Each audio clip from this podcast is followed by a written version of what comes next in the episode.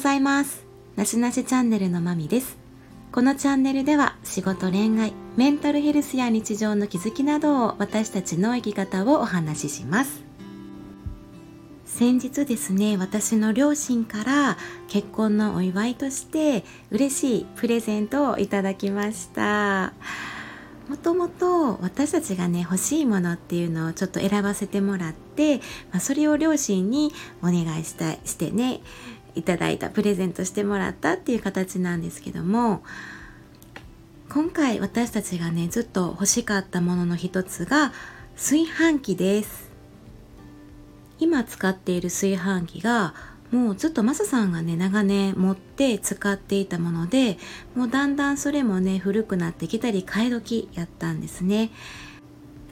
お米ってまあご飯って日本人の主食なんでねやっぱり美味しく食べたい美味しいにね越したことはないんですけどもそこまでねこだわっていたわけでもなくってで私自身も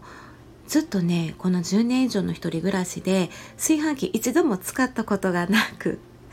ていうのも私は、えっと、お鍋で炊いていた派だったのでそのお鍋と,、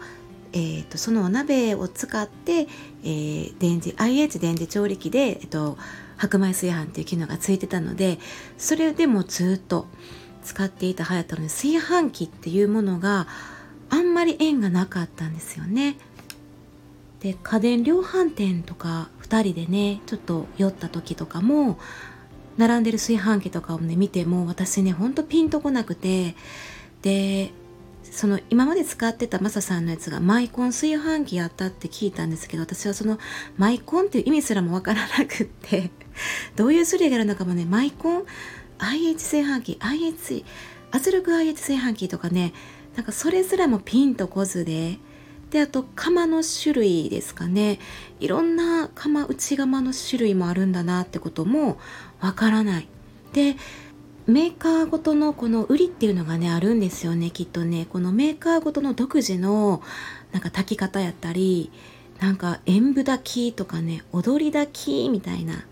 かまど釜みたいなかなんかそのキャッチフレーズに身を奪われていや美味しいんやろうなっていうことぐらいしか 分かんなくって最近では炊飯器の代わりにね土鍋を使う人も増えてるなっていう印象でなんか土鍋でお米を炊いてたらまあ美味しそうやなっていうイメージはしますよね。なんか炊き上がりの美味しさが格段と違うとかね。なんかお米がツヤツヤしたりしてふっくら炊けるみたいな。なんかそんな風なイメージがあってまあでもいろんな炊飯器でもそういうのだ土鍋釜っていうのも売りにしてたり。もういろんな種類があるのでまあ私たちの場合はどういうものを基準にしてね選ぼうかなってところでまず予算があってあとは2人2人が暮らしてるのででねそんなにねいつも毎日ご飯を食べるってわけでもないのでまあ何号かっていうと5号は多いなっていうところで3号ぐらいのサイズを選びましてあとはその圧力加熱方式っていうところで結局まあ圧力 IH がいいかなってところですね。なんかね私もその違いが分からなかったんですけど結局圧力 IH のがやっぱ一番あの種類の中では高温で沸騰で加熱高火力で加熱するよみたいな。風味もあって短時間で炊けるしお米もね甘くふっくらもちもちなんかもちもち感が増すみたいなねことを書いてましたね。うん。であとはねえっとまあ内釜の種類っていうところですけどね。まあそんなにあのこだわりはなかったですけどその備長炭釜にしましたね。なんか炭釜っていうのもなんか遠赤効果っていうのがあってお米の芯までしっかり加熱しますみたいな。そういう素材みたいですけどもだから例えば鉄釜とか土鍋とか銅釜とかいろんな種類があっていろんなメリ長所があったりね。だから多分ね炊飯器ってなっても買った後にねそんなあやっぱり鉄釜の方が良かったもう後悔したわみたいなねそんなことにはならないかなと思って多分ねご飯美味しく食べるんかなって思うところでまあ私たちはねあの備長炭釜っていうのをしましたしでねえっ、ー、とねあとデザインとかね色とかも結構ね選択の基準になりますね。まあ白があの理想やったんで白色にしましたしでね私たちのはあのねパナソニックなんですけどねあの何て言うかなガラスパネルになってタッチパネルみたいなやっぱり新しい家電ってほんとワクワクしますよね。まあちょっと余談ですけどそんなにねお米こだわりのない私でも、まあ、結構昔にあの玄米とかねそういうものに目覚めた時があって本当に家を出る前ぐらいかなまだ実家にいる時に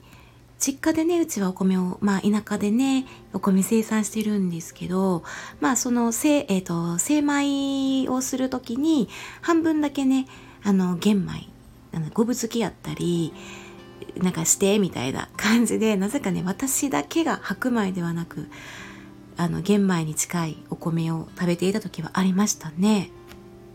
で玄米とかこのぶずき米っていうのが何でいいかって言うたらやっぱり栄養価高いみたいな